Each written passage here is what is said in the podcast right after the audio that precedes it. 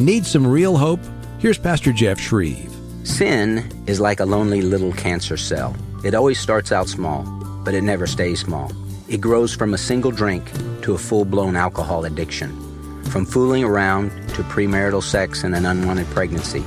Listen, people don't fall into terrible, horrible sin all at once. They just crack open the door to a little sin, and little by little, that sin leads them to devastation that will wreck and ruin their lives. Now, God warns us in Ephesians chapter 4 do not give the devil a place. What do you do when Satan knocks at your door with a harmless little sin? Just say no. The sin he brings with him does have temporary pleasure, but that temporary pleasure leads to lasting pain. The Lord has come to give us a life overflowing with love and joy and peace, and it is in Jesus where you will find real hope.